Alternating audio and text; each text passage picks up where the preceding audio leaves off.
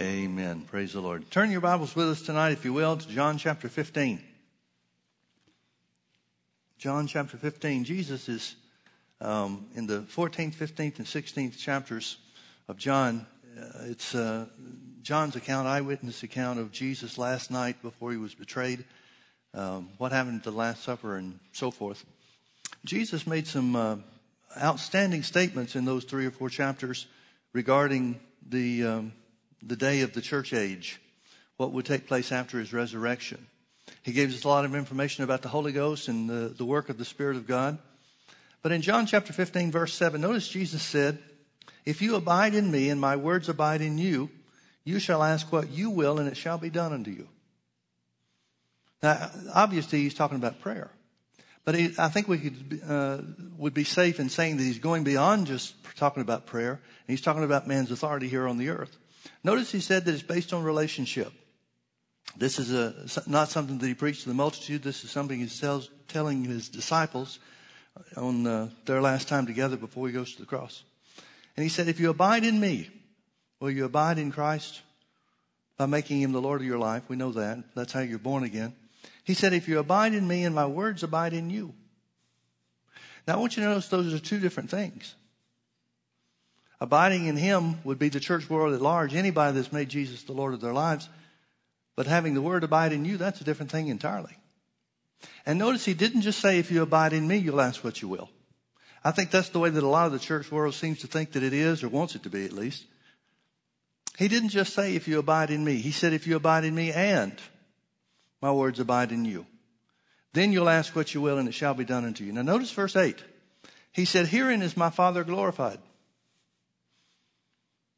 Herein is my Father glorified. What glorifies God? Jesus is saying us getting the answers to our prayers, something that glorifies God. Herein is my Father glorified that you bear much fruit, so shall you be my disciples. Folks, God wants you to have answers to your prayer more than you want your prayers to be answered.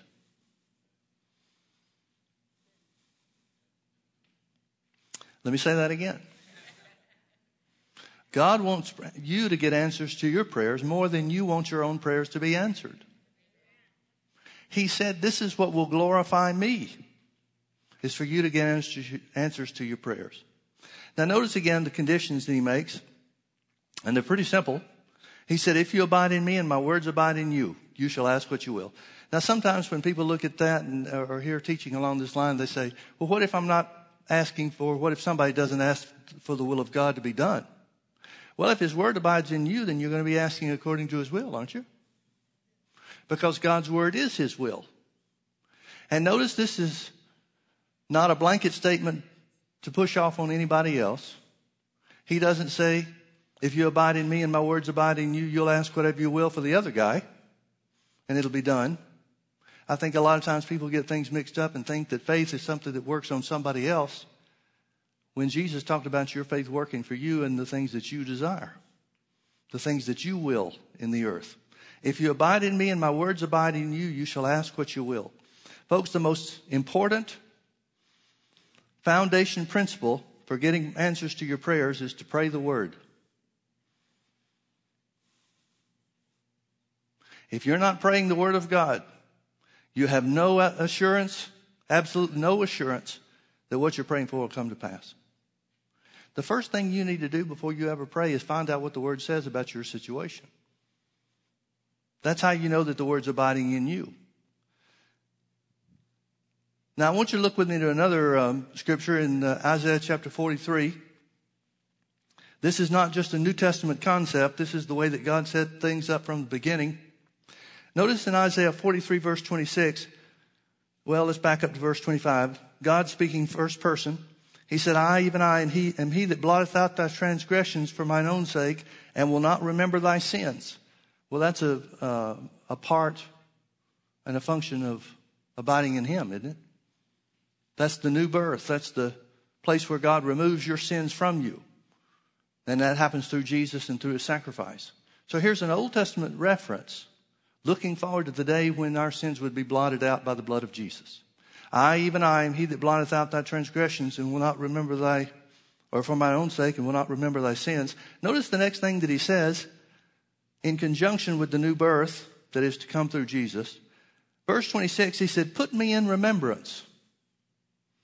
Put me in remembrance. Let us plead together. Declare thou that thou mayest be justified. Put me in remembrance. Let us plead together. The word plead is uh, translated in many other translations the word argue. It's talking about setting forth a case. Now, notice God is not saying, I need you to talk me into what you want. But instead, He's showing us that the, that the source of power that answers prayer is the Word. He's saying, Remind me what I said. Now, do you think God's doing that because he's, he's been in heaven for a long time and he's getting old and his memory's failing? God doesn't need to be reminded of what he said for his sake. But it's an important thing, must be an important thing because he said so. It must be an important thing for us to identify that we know what he said. Put me in remembrance, let us plead together. You know that prayer doesn't put you at odds with God. It puts you on his side. Praying the word puts you on God's side. So he's saying, let us plead together. He's talking about working together. How do we do that? By reminding him of what his word says. By reminding him of what his word says. One of the first things that you need to do is find, once you decide what you want from God, specifically, then identify what does the Word of God say about my situation. And you can find a scripture that'll cover you no matter what situation you're in or what the circumstances are. You may not find something directly. Th- certain things are identified like healing and blessing, financial blessing and so forth. There are scriptures that speak specifically in detail directly to those. But there are other times where you can find scriptures that identify God's character and his nature. So you can always find a promise, either specifically a direct promise or an indirect promise that'll cover your situation. And God said, Put me in remembrance. I would recommend something to you, and that is whenever you're going to prayer for something pertaining to you, always take the word to prayer with you. Now let's look at how some of this works. Look with me to Second Chronicles chapter 20. Let's look at some Old Testament examples and then we'll look at some New Testament examples as well.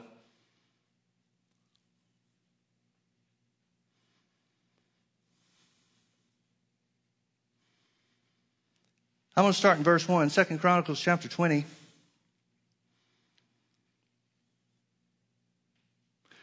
It came to pass after this also that the children of Moab and the children of Ammon, and with them other beside the Amorites, came against Jehoshaphat to battle. Then there came some that told Jehoshaphat, saying, There cometh a great multitude against thee from beyond the sea, on this side Syria. And behold, they be in some place, which is Engedi. And Jehoshaphat feared and set himself to seek the Lord and proclaimed a fast throughout all Judah. And Judah gathered themselves together to ask help of the Lord. Even out of all the cities of Judah, they came to seek the Lord.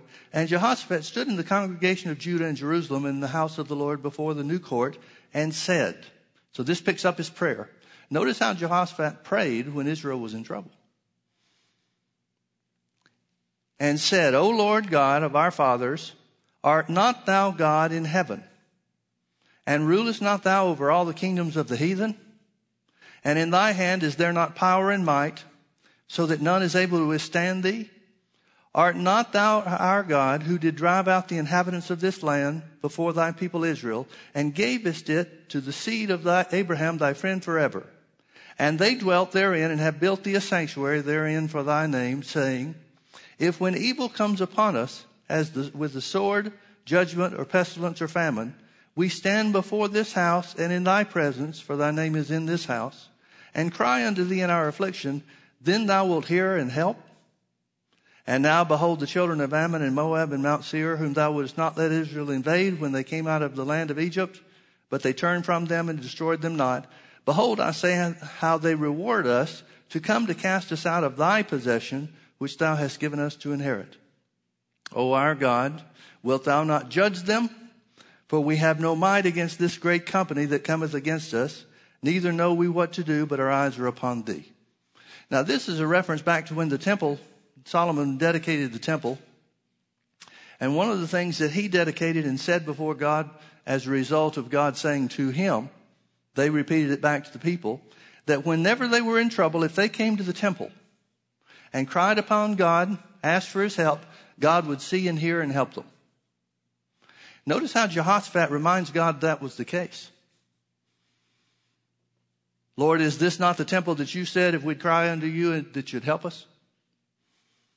He's putting them, putting God in remembrance of his word. That's how he started his prayer. Somebody once said, I've heard it repeated numerous times over the years, and I don't know who to credit it to, but somebody said the most effective kind of praying is argumentative praying. Now that can paint the wrong picture for some people, I guess. It's not that you're arguing with God to try to get him to do something that he doesn't want to do. But argumentative praying is this kind of prayer where you set before God that which he has spoken. You remind him, you put him in remembrance so that you can take advantage of and access the promises that were made before. Jehoshaphat is pleading not with God or against God, but he puts himself on God's side by saying, Now, Lord, didn't you say this? Notice how Jehoshaphat put all the responsibility on God to honor his word. That's what I love about this prayer. He says, Aren't you still God in heaven? Don't you still have power to do something about these enemies that are coming against us? Didn't you say that if we came to you in front of this temple, that you'd hear us and help us? Didn't you say that, Lord?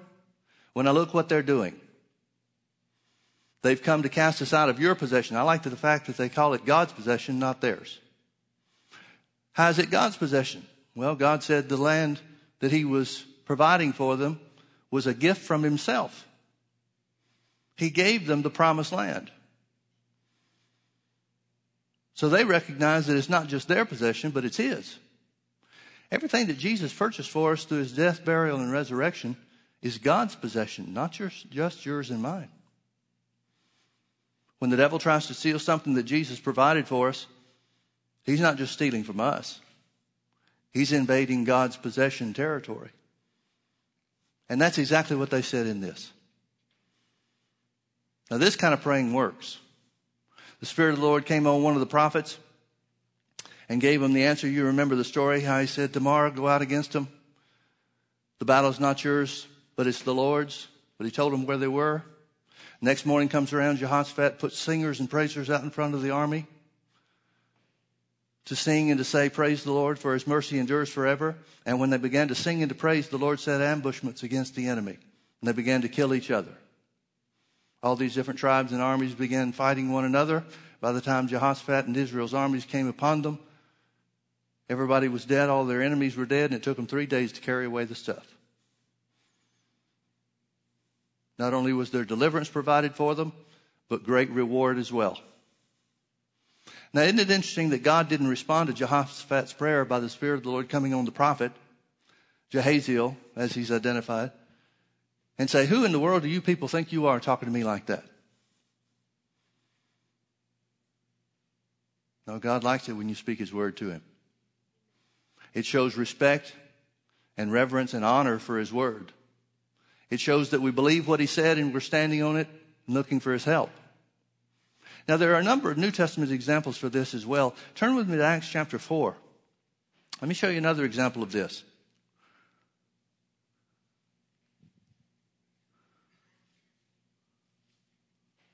This is after Peter and John have gone to the beautiful temple, the, the, gone through the beautiful gate of the temple, healed the crippled man that was there.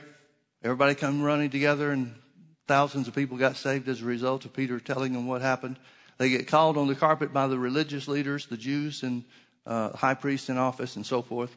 And then they were threatened and, and uh, commanded not to preach or teach anymore in the name of Jesus. Let's pick up the story in verse 23. And being let go, they went to their own company and reported all that the chief priests and elders had said unto them. And when they heard that, they lifted up their voice to God with one accord and said, Now I want you to notice, first thing I want you to see about this, nobody's leading them in prayer. Peter and John come to where the crowd, their group is, tell everything that the high priests have said, tell it, recount the story of what happened to them over the last day or so, tell them how they were threatened, by the high priest not to preach or teach anymore in the name of Jesus. And then it said they lifted up their voice to God with one accord. Now, I don't know how they did that. It's not like somebody led in prayer. It wasn't Peter praying and everybody else just agreeing with him. God heard this prayer from them, which indicates to me that in most probability, they're praying in the Spirit, at least some of this. And this is the Holy Ghost account of what God heard from heaven. Here's their prayer. They said, Lord, thou art God, which has made heaven and earth and the sea and all that in them is. They start off a lot like Jehoshaphat did and said, Aren't you still God in heaven? And don't you still have power over the nations, the heathen nations of the world? It's always a good idea to start your prayer talking about how big God is. Too many times people get to the time of prayer and they're talking about their problem so much that the problem seems bigger to them than God does.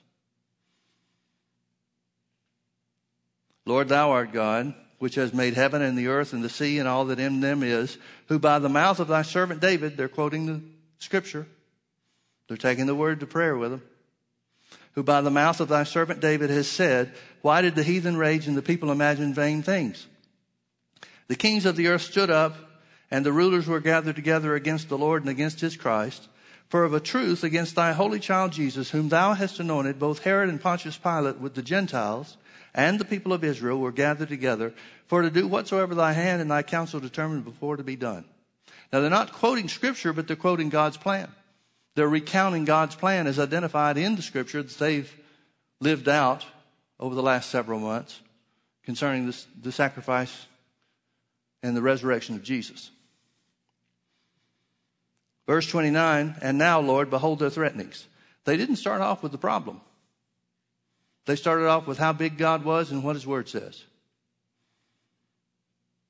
And now, Lord, behold their threatenings. And grant unto thy servants that with all boldness they may speak thy word. How is it that they're asking for boldness? Why would that come to their mind to speak to God about? What we need in this situation is boldness. The high priest is threatened to harm us if we preach or teach anymore in the name of Jesus. So what we need is boldness. Because they're reminding God that Jesus sent them into all the world to preach the gospel. Jesus' command to the disciples to go into all the world and preach the gospel, and these signs shall follow them that believe in me, who believe in my name, Jesus said. That hasn't been altered by the threats of the high priest. So they're asking for something that God has already directed them for, or toward, or to do. They're just asking for help, supernatural help, to do what they know Jesus has already commanded them to do. And now, Lord, behold their threatenings. And grant unto thy servants that with all boldness they may speak your word by stretching forth thine hand to heal, and that signs and wonders may be done by the name of thy holy child Jesus. And when they had prayed, the place was shaken where they were assembled together, and they were all filled with the Holy Ghost, and they spake the word of God with boldness. God gave them exactly what they asked for. But notice how they took the word to, prayer with them. They're not praying, Lord, we don't know what your will is. We're under threat by the high priest. The same ones who crucified Jesus now are after us. What do you want us to do? Do you want us to back up on what we've been doing? Try to get along with everybody? They know that's not the thing to do because of what Jesus has already said. Let's look at another example. Look with me over to Acts chapter 16.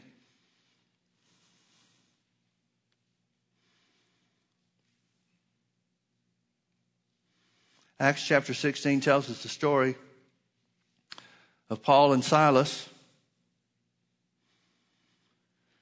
How that they were uh, trying to identify where God wanted them to go, what cities He wanted them to go. And remember, He came to a certain place and He wanted to go into Asia, and the Holy Ghost forbade them to go. We don't know exactly how that is, but there was some means of communication, supernatural communication so that Paul and Silas knew that, that they weren't to go into Asia. Then they tried to go into Bithynia, but then the Holy Ghost stopped them from going that way too. And then in the night, they had a vision. Paul had a vision, and he saw a man from Macedonia. Philippi is the chief city of Macedonia, and that's where they are. It's in the city of Philippi in Acts chapter 16. And they saw in the vision a man from Macedonia saying, Come over here and help us. So they go to Philippi. And they find, they start doing ministry work, trying to get people saved and so forth. We'll pick up the story in verse 16. And it came to pass as we went to prayer, a certain damsel possessed with the spirit of divination, she was a fortune teller, met us, which brought her masters much gain by soothsaying.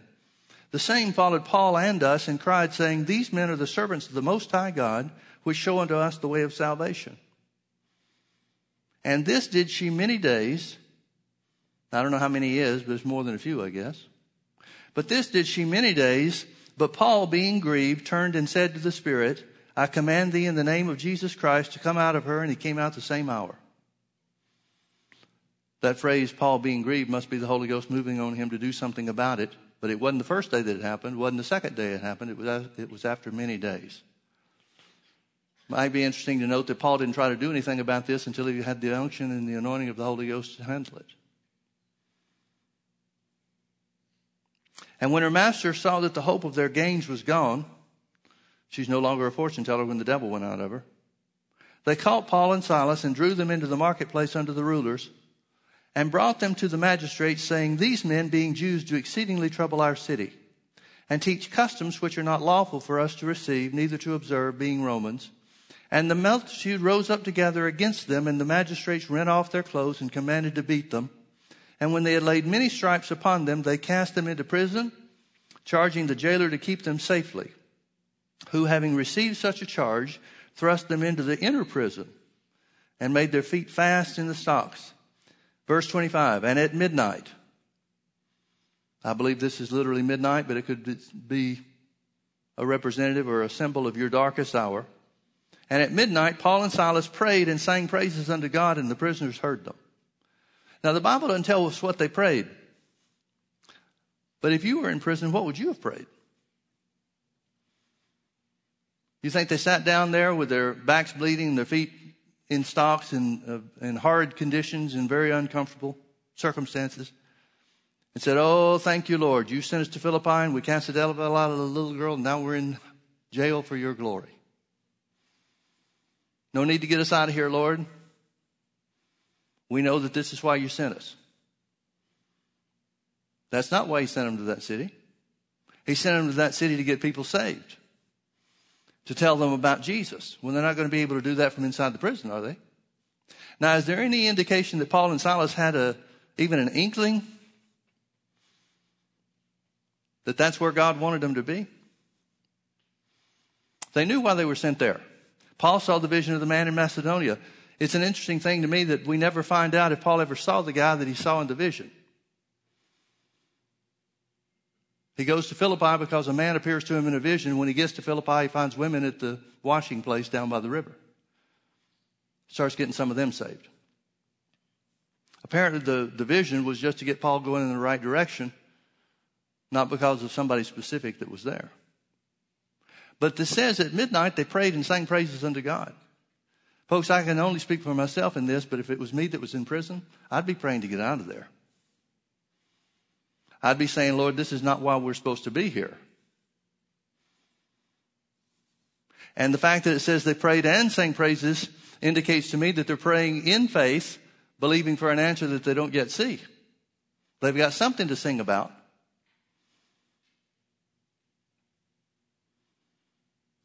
They're certainly not singing, It's so good to be beaten. It's so good to be in jail. We just love these newfangled stocks that they've got on our hands and our feet. What a privilege it is to be here, Lord. Now they know that God wants them out. He knows that they know that He sent him to the city to be free to preach the gospel. So they prayed and sang praises unto God. Now, folks, whether it's the written word or something that they knew from the vision that they had, when they saw the man from Macedonia saying, Come over here and help us, they have to be reminding God of why He sent them. They've got to be bringing to God's remembrance something that they know that would deliver them, that would set them free and put them back on the track to tell people about Jesus.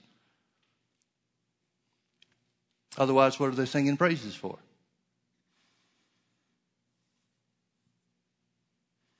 See, I see them praying the word. Maybe not the written word, but certainly something that God spoke to them about what their job was in that city.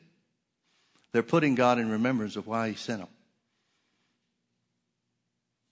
And suddenly, there was an earthquake, great earthquake, so that the foundations of the prison were shaken, and immediately all the doors were opened, and everyone's bands were loosed.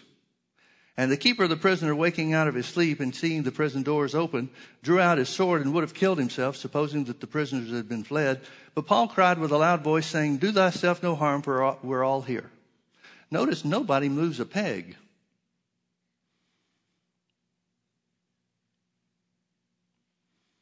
I like to think in these terms concerning not only Paul and Silas, but all the other prisoners that were there. We don't know how many others were in jail, but it would stand to reason to be somebody else down there at least. And nobody moves. Now, you know as well as I do that if it was an earthquake that opened prison doors of any prison, prisoners would be running as fast as they could to get away from there and get loose, to be free. Wouldn't that stand to reason? But nobody moves. Why not? I believe that from the prayers and the praises that they heard in the prison, they recognized that this earthquake that now has opened everybody's prison doors and everybody's shackles have fallen off of them and caused everybody to be loosed, they all know that it's associated with the prayers and the, the songs, the prayers that they prayed and the songs that they sang. Or else, why were they still there? There had to be a connection. So Paul says, don't, don't hurt yourself. We're all here. Paul didn't try to run away. See, when you know God's on your side and He'll deliver you no matter where you are, you don't have to run away. You don't have to try to escape difficult circumstances when you know you've got God on your side. And clearly they knew that. Clearly. So he winds up being ministered to by the keeper of the prison. He gets him saved, and gets his whole household saved. Then the next day they were set free. There's something about this story that, that particularly appeals to me because the prayers didn't automatically change the circumstances. The prayers and the songs that they sang and the display of God's power to liberate them shows me that even in difficult circumstances, even in uncomfortable situations, God doesn't want you bound by the devil's power. See, Paul and Silas aren't running away from jail. They just refuse to be under the devil's power while they're there.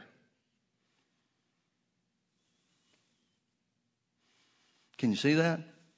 Look at another one over in James chapter 5. The Bible says, In the mouth of two or three witnesses, let every word be established. I think this is the fourth witness that we've looked at. Notice beginning in James 5:13 it says is any among you afflicted going through a test or a trial or a hard place let him pray. Is any merry let him sing psalms. Notice the answer for trouble, affliction, difficulty, hard places in life is to pray. Why? Well, Jesus said, if you abide in me and my word abides in you, you'll ask what you will.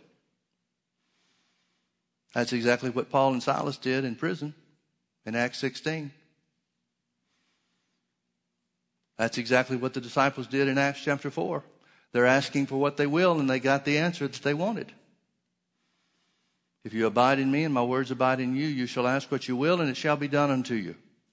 In each situation, we see at least the principle, if not the specific information uh, revealed to us, about them taking the word to prayer or taking the nature and the character and the nature of God to prayer to use it to their benefit.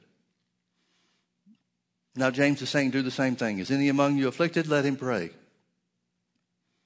Is any merry? Let him sing psalms. Is any sick among you? Let him call for the elders of the church and let them pray over him, anointing with oil in the name of the Lord. And the prayer of faith shall save or heal the sick. And the Lord shall raise him up, and if he's committed sins, they shall be forgiven him. Now, notice the phrase, the prayer of faith. The word prayer there is literally the word vow or declare. It's not asking God for something, it's making a vow, it's making a declaration of something. And notice the result it says the prayer, the vow, the declaration of faith shall heal the sick, and the Lord shall raise him up. Well, faith begins where the will of God is known, and faith comes by hearing, and hearing by the word. So without the word, you don't have any basis for faith. And wherever there is faith, there has to be, of necessity, a foundation from the Word of God, which is His will, in order for faith to be present, in order for faith to be exercised. So when it says the vow of faith, the declaration of faith, shall heal the sick, that necessitates a knowledge and application of the Word of God concerning healing. So, this vow or declaration of faith, whereas it's not asking God specifically to do something, it's certainly an acknowledgement of something that's already been done through the work of Jesus regarding healing for the physical body. The vow or declaration of faith shall heal the sick, and the Lord shall raise him up. And the translators translated that as prayer. Well, I don't believe they were wrong. See, the vow or the declaration of faith is a means of prayer. It is a matter of prayer. Prayer is just communicating with God. Prayer is not necessarily asking for something. It's approaching God based on your relationship with Him through Jesus Christ, the blood of Jesus that was shed for us. An action that takes hold, spiritual action, that takes hold of something that Jesus has already accomplished. Well, how do we know what he accomplished? The only way we know any of that is through the word. The vow of the declaration of faith shall heal the sick. Here's another means or another method of taking the word to prayer with you. You're reminding God of what Jesus has already done. You're taking hold of it by faith. Let's keep reading. The prayer of faith, the vow of faith, shall heal the sick, and the Lord shall raise him up, and if he's committed sins, they shall be forgiven him. God's not looking for a way to keep you out of the blessings of God. He's looking for a way for you to get them, to get into them. And if he's committed sins, they shall be forgiven him. Confess your faults one to another and pray one for another that you may be healed. The effectual, fervent prayer of a righteous man avails much. Isn't it interesting how the Bible identifies or con- uh, connects that statement, the effectual, fervent prayer of a righteous man avails much, connects that to receiving from God based on a vow or declaration of faith. Where it says confess your faults one to another, it doesn't mean go to a priest or go to some pastor or somebody like that and tell them how, what a lousy person you've been. That's not what confess your faults means. It means don't let anything break your love walk with anybody. If there's any unforgiveness, if there's anything that you're holding against somebody, go clear it up. Because faith works by love. Unforgiveness is the one thing Jesus told us in Mark chapter 11, verse 25, that hinders the prayer of faith from working. So that's all this is saying. Don't let unforgiveness, don't let hard feelings get between you and somebody else and keep your faith from working. Because the effectual, fervent prayer of a righteous man avails much. The word effectual, in my thinking, should be more accurately translated the effective fervent prayer. Fervent means from the heart, heartfelt. But notice that James, by the Spirit of God, is telling us that prayer needs to be effective for it to be successful. Well, if the effective fervent prayer of a righteous man avails much, then the ineffective fervent prayer, or the ineffective prayer, whether it's fervent or not, would not work. If something can be effective, then it can be ineffective, right? Well, what makes prayer effective? The number one thing is taking the word to prayer with you. If you abide in me and my words abide in you, you shall ask what you will and it shall be done unto you. Herein is my Father glorified, that you bear much fruit. He's talking about prayer fruit. He's talking about receiving from God fruit. Herein is my Father glorified, that you bear much fruit. God wants every one of your prayers, every prayer that you ever pray from this moment forward, to be effective and to get answers. He wants your prayers answered more than you want your prayers answered.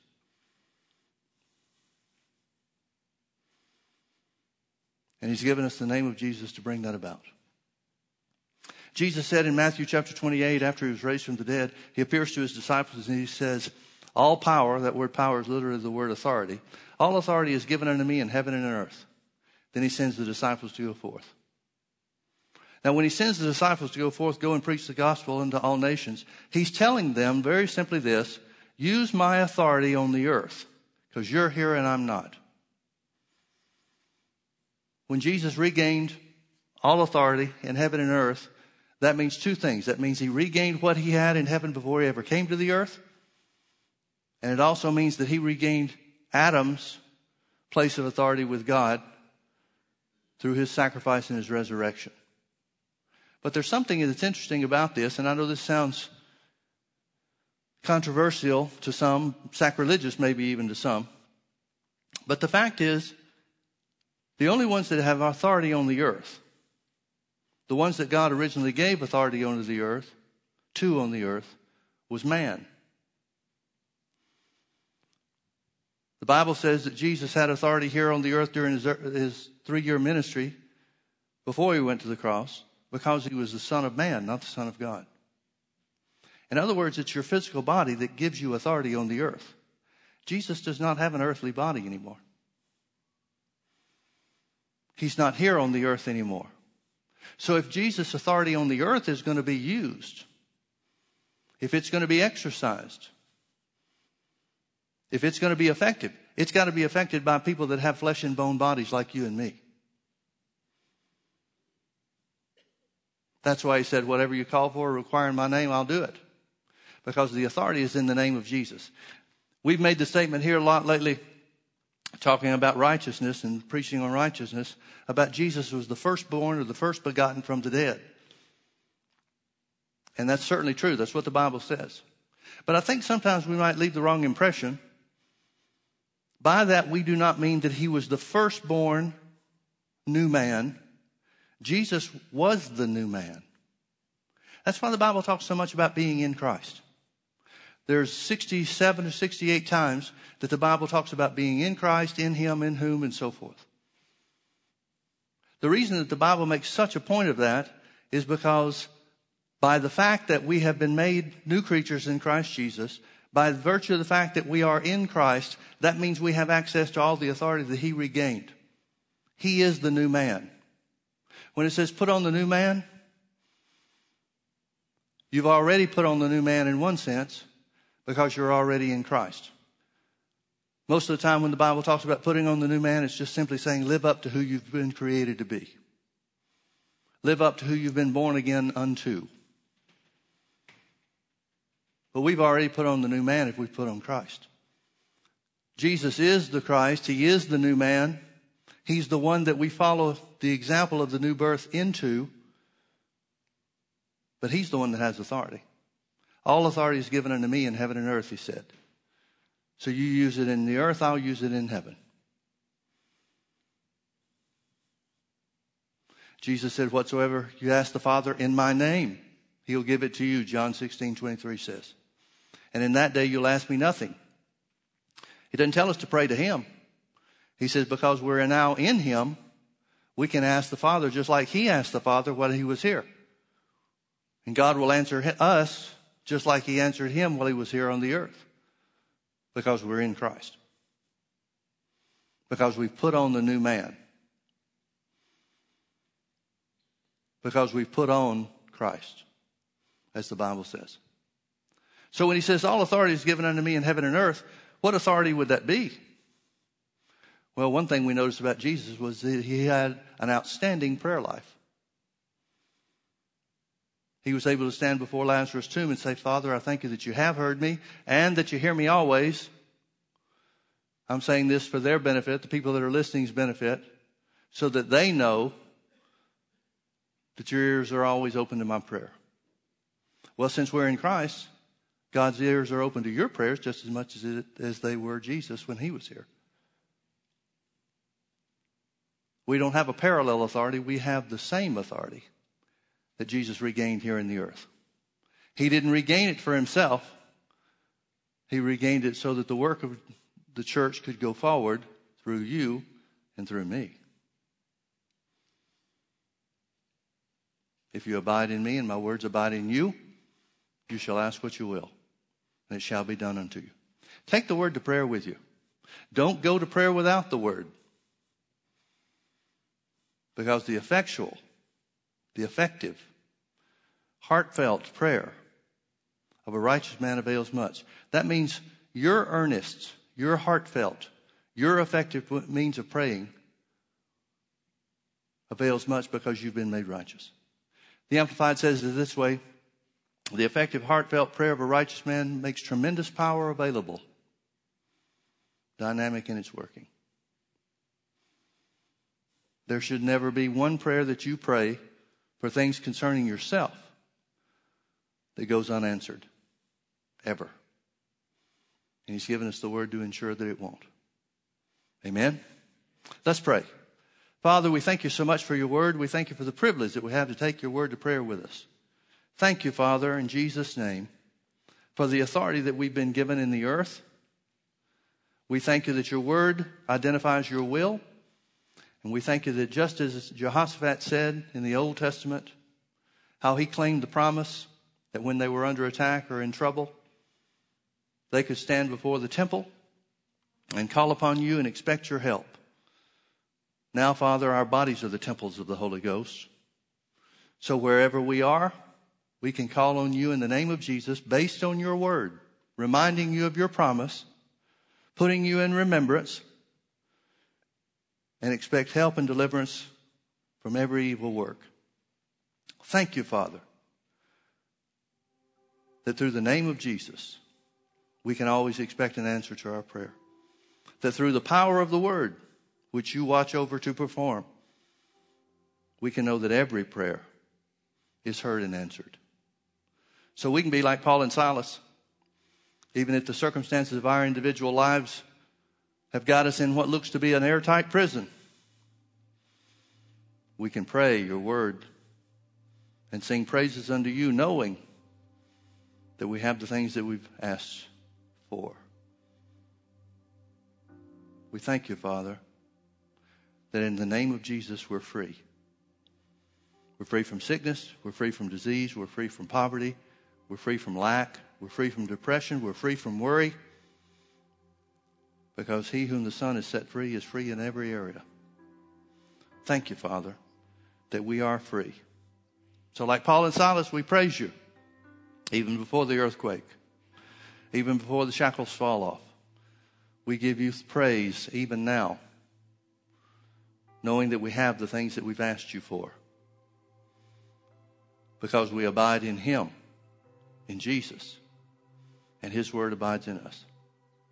Thank you, Father. Thank you, Father.